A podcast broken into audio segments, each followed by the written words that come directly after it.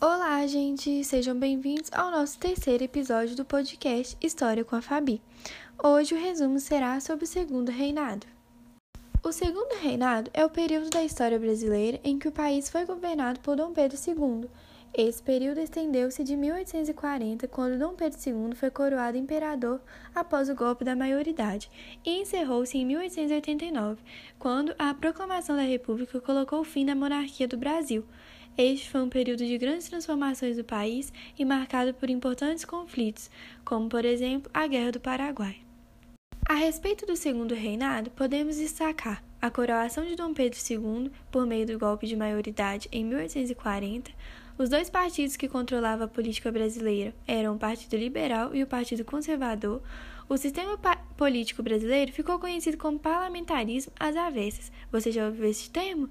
Na economia, o café estabeleceu-se como nosso principal produto, e entre 1840 e 1860 aconteceu um período de prosperidade conhecido como Era Mauá. Ah, esse aí eu tenho certeza que você conhece. A abolição da escravatura foi resultado de uma intensa mobilização popular e política aliada com a resistência realizada pelos escravos. Concretizou-se com a assinatura da Lei Áurea, em 13 de maio de 1888.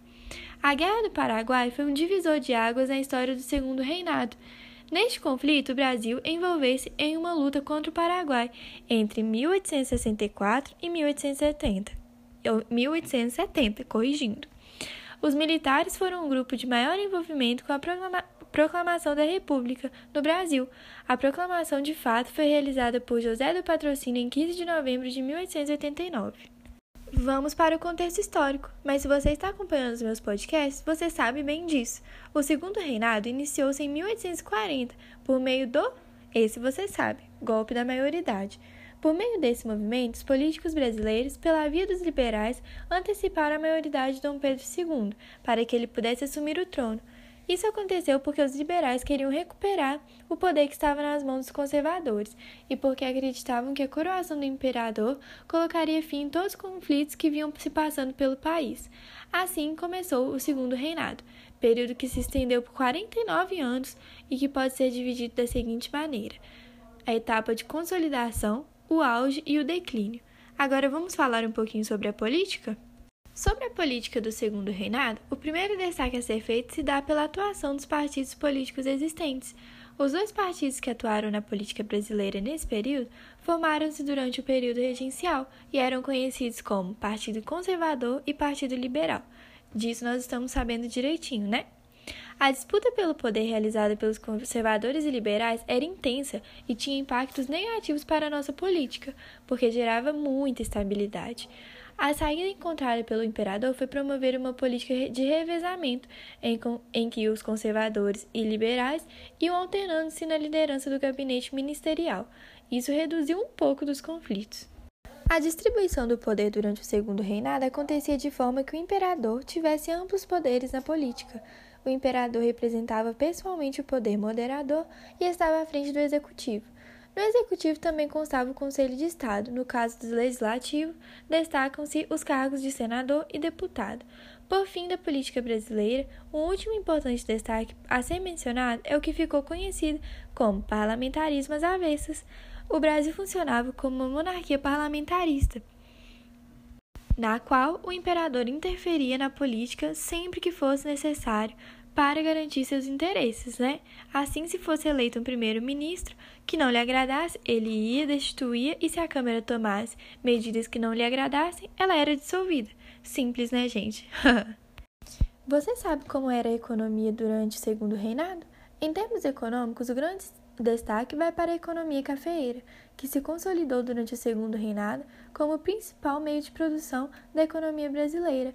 As zonas produtoras de café do Brasil nesse período foram três: Vale do Paraíba, Oeste Paulista e Zona da Mata.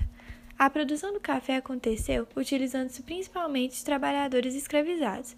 Inclusive, à medida que o número de escravos foi sendo reduzido no país, as regiões de produtores de café tornaram-se grandes compradoras de escravos, e o Oeste Paulista utilizou a princípio a mão de obra escrava, mas ao longo da década de 1880, essa foi substituída pelos imigrantes, que passaram a chegar em grande número no país. Outro momento muito importante da economia brasileira durante o segundo reinado foi o de grande crescimento econômico, marcado pelo desenvolvimento industrial, a Era Mauá. Tal prosperidade econômica aconteceu entre 1840 e 1860, e nela as receitas do Brasil aumentaram quatro vezes.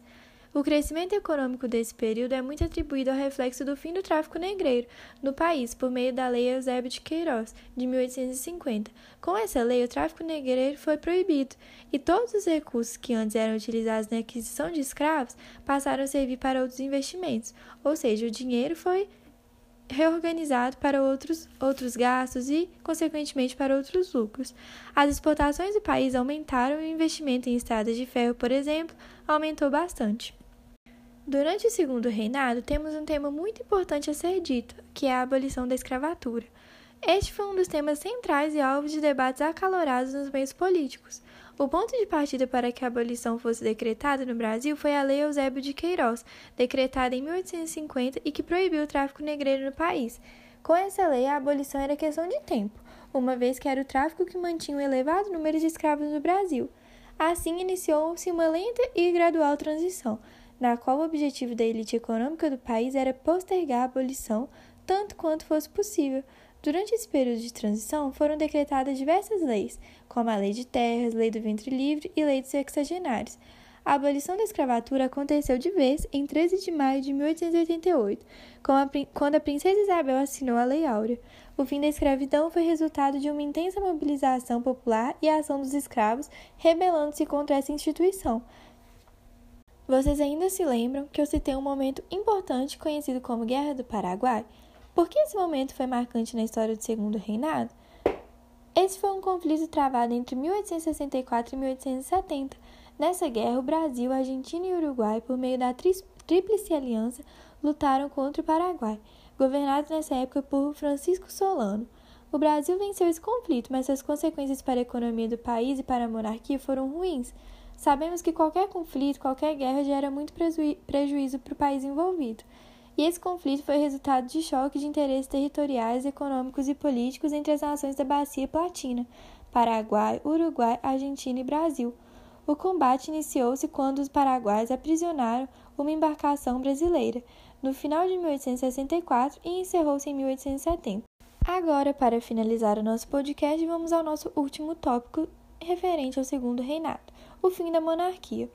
O fim da monarquia no Brasil foi resultado do desgaste dessa forma de governo com os interesses de, da elite política e econômica do país. A queda da monarquia ocorreu por meio de seu rompimento com três importantes grupos do, grupos do país: a Igreja, o Exército e a elite escravocrata. O grupo que teve maior envolvimento com esse fim foi o Exército. Insatisfeito com a monarquia desde o fim da Guerra do Paraguai, os militares começaram a conspirar contra ela, Assim, em 15 de novembro de 1889, Marechal Deodoro da Fonseca, que liderava tropas militares, destituiu o gabinete ministerial e, no decorrer deste dia, José do Patrocínio proclamou a República do Brasil. Para mais podcasts sobre a história do nosso Brasil, se inscreva. Agora um beijo para vocês e até o próximo episódio. Tchau!